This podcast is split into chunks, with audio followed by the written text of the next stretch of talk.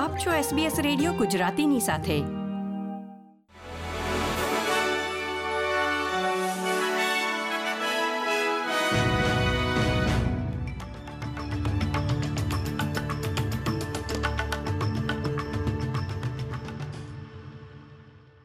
નમસ્કાર. અઢારમી જુલાઈ બે હજાર ત્રેવીસના મુખ્ય સમાચાર આપ સાંભળી રહ્યા છો વત્સલ પટેલ પાસેથી એસબીએસ ગુજરાતી પર. કેન્દ્ર સરકારે સૂચિત વોઇસ ટુ પાર્લામેન્ટના કારણે હાલમાં દેશમાં જીવન નિર્વાહ ખર્ચના મુદ્દા પરથી ધ્યાન હટી રહ્યું છે એવા નિવેદનોને નકાર્યા છે. ઓસ્ટ્રેલિયન ઇલેક્ટોરલ કમિશને આજે મંગળવારે અઢારમી જુલાઈના રોજ યસ અને નો બંને વોટની માહિતી આપતી સત્તાવાર પત્રિકાઓ બહાર પાડી છે. જનમતમાં યસ વોઇસ ટુ પાર્લામેન્ટ ઓસ્ટ્રેલિયાના મૂળ નિવાસીઓની આગામી પેઢીને જે તકો આપશે તેના પર ભાર મૂકવામાં આવ્યો છે. જ્યારે નો મત માટેના દાવામાં વોઇસની સ્થાપના જોખમી અને વિભાજનકારી સાબિત થશે તેમ જણાવાયું છે. વિક્ટોરિયા હવે વર્ષ બે હજાર છવ્વીસમાં યોજાનારી કોમનવેલ્થ ગેમ્સની યજમાની કરશે નહીં. રાજ્યના પ્રીમિયર ડેનિયલ એન્ડ્રુસનું કહેવું છે કે મેલબર્ન અને વિક્ટોરિયાના રિજનલ વિસ્તારોમાં યોજાનારી ગેમ્સ પાછળ બે પોઈન્ટ છ બિલિયન ડોલરનો ખર્ચ કરવો પડશે તેમ સરકારે શરૂઆતમાં વિચાર્યું હતું. પરંતુ ત્યારબાદ અભ્યાસ મુજબ ગેમ્સ પાછળ ઓછામાં ઓછો છ થી સાત બિલિયન ડોલરનો ખર્ચ થશે અને તે ઘણો વધારે પડતો છે. બીજી તરફ કોમનવેલ્થ ગેમ્સ ઓસ્ટ્રેલિયાના સીઈઓ ક્રેગ ફિલિપ્સે વિક્ટોરિયન સરકારના કોમનવેલ્થ ગેમ્સ નહીં યોજવાના નિર્ણયની આકરી ટીકા કરી છે. કેન્દ્રીય સરકારે મંગળવારે મુખ્ય શહેરોની બહારના ઉપનગરોમાં યુનિવર્સિટી સ્ટડી હબની સ્થાપના કરવાની જાહેરાત કરી છે.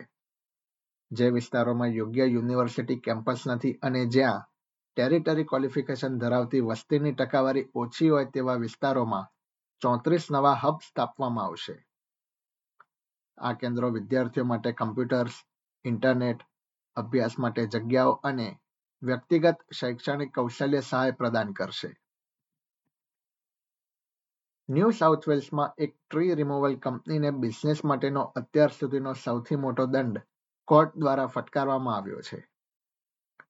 એ વન આર્બર સર્વિસીસના એક કર્મચારીના મોતના મામલે બે મિલિયન ડોલરથી વધુનો દંડ ફટકારાયો છે.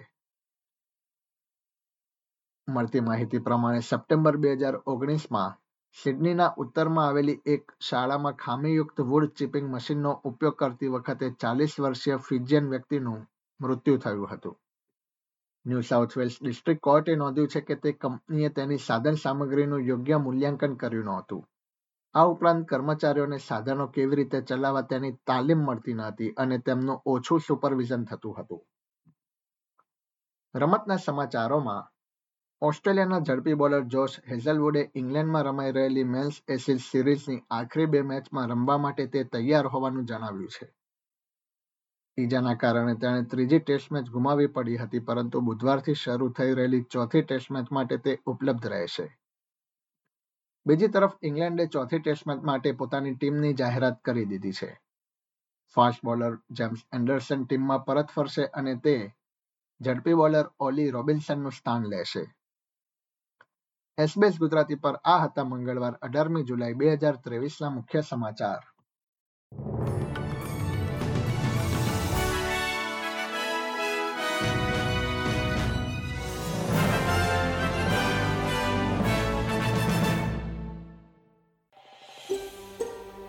આ પ્રકારની વધુ માહિતી મેળવવા માંગો છો?